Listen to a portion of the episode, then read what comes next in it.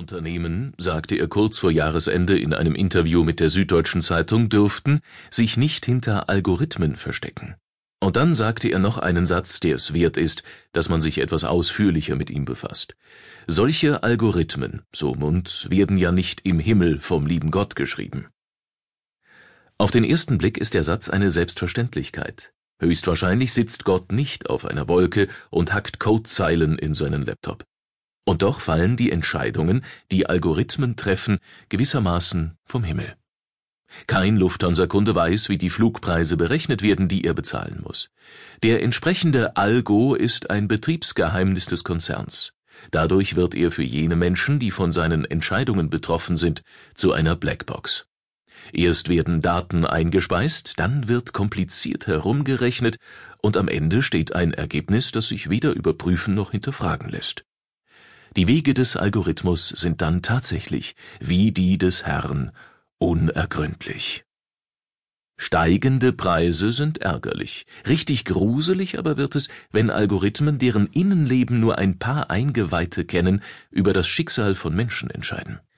Zum Beispiel darüber, ob sie ihren Job verlieren, eine medizinische Behandlung bekommen oder die nächsten Jahre im Gefängnis verbringen müssen. Klingt nach einer Hollywood-reifen Dystopie, ist es aber nicht. Es ist Realität.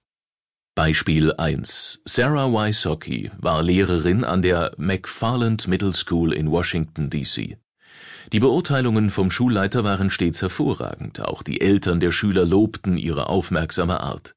Trotzdem bekam Wysocki am Ende des Schuljahres 2010-2011 eine miserable Punktzahl. Errechnet hatte den Wert ein Algorithmus. Mit seiner Hilfe wollte die Stadt schlechte Lehrer aussortieren. Als Wysocki wissen wollte, weshalb sie so mies abgeschnitten hatte, sagte man ihr, das sei kompliziert.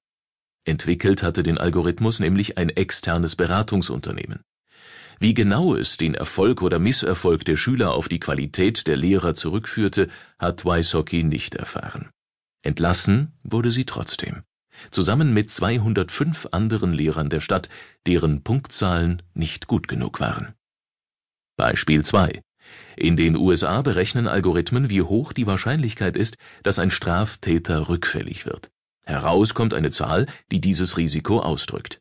Eine 8 steht zum Beispiel für hohes Risiko.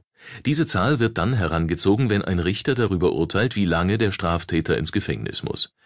Eine schlechte Bewertung durch den Algorithmus kann dabei ein paar Jahre mehr hinter Gittern bedeuten. Streng genommen liefert der Algorithmus zwar nur eine Entscheidungshilfe, in der Praxis aber verlassen sich die Richter oft auf die Bewertung der Software. Beispiel 3 auch das von der Google-Mutter Alphabet mitfinanzierte Unternehmen Aspire Health hat einen Algorithmus entwickelt. Er soll darüber mitentscheiden, ob Schwerkranke noch eine Behandlung bekommen. Vor allem berechnet das Programm die Lebenserwartung des Patienten. Wenn er sowieso bald tot sein dürfte, so das Kalkül, braucht man auch kein Geld mehr für eine Therapie zu verschwenden. Wie genau der Algorithmus über Leben und Tod richten soll, ist aber nicht bekannt. Aspire Health hält den Code geheim. Es ist kein Zufall, dass alle drei Beispiele aus den USA stammen. Die Vorstellung, mit ein paar Zeilen Code die Welt zu verbessern, ist hier besonders ausgeprägt. Und es stimmt ja, Algorithmen haben das Potenzial, gerechter und objektiver zu urteilen als Menschen.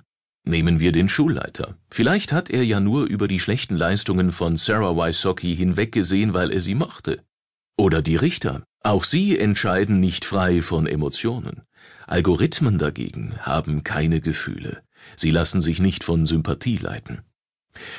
Trotzdem, auch das zeigen die Erfahrungen aus den USA, sind sie alles andere als perfekt. Journalisten der Stiftung ProPublica haben sich die Durchsicht von Datensätzen tausender Straftäter erklagt, deren Rückfallwahrscheinlichkeit ein Algorithmus berechnet hatte.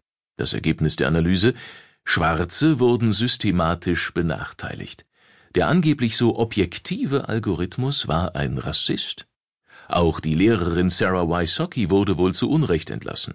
Vieles deutet darauf hin, dass die Leistungstests ihrer Schüler im Vorjahr manipuliert wurden. Vom damaligen Lehrer, aus Angst, dass der Algorithmus ihn für schlechte Noten seiner Schüler bestrafen könnte. Das würde erklären, warum sich die Leistungen der Schüler unter Wysocki scheinbar verschlechterten. Wenn Algorithmen aber nicht unfehlbar sind, wenn sie rassistisch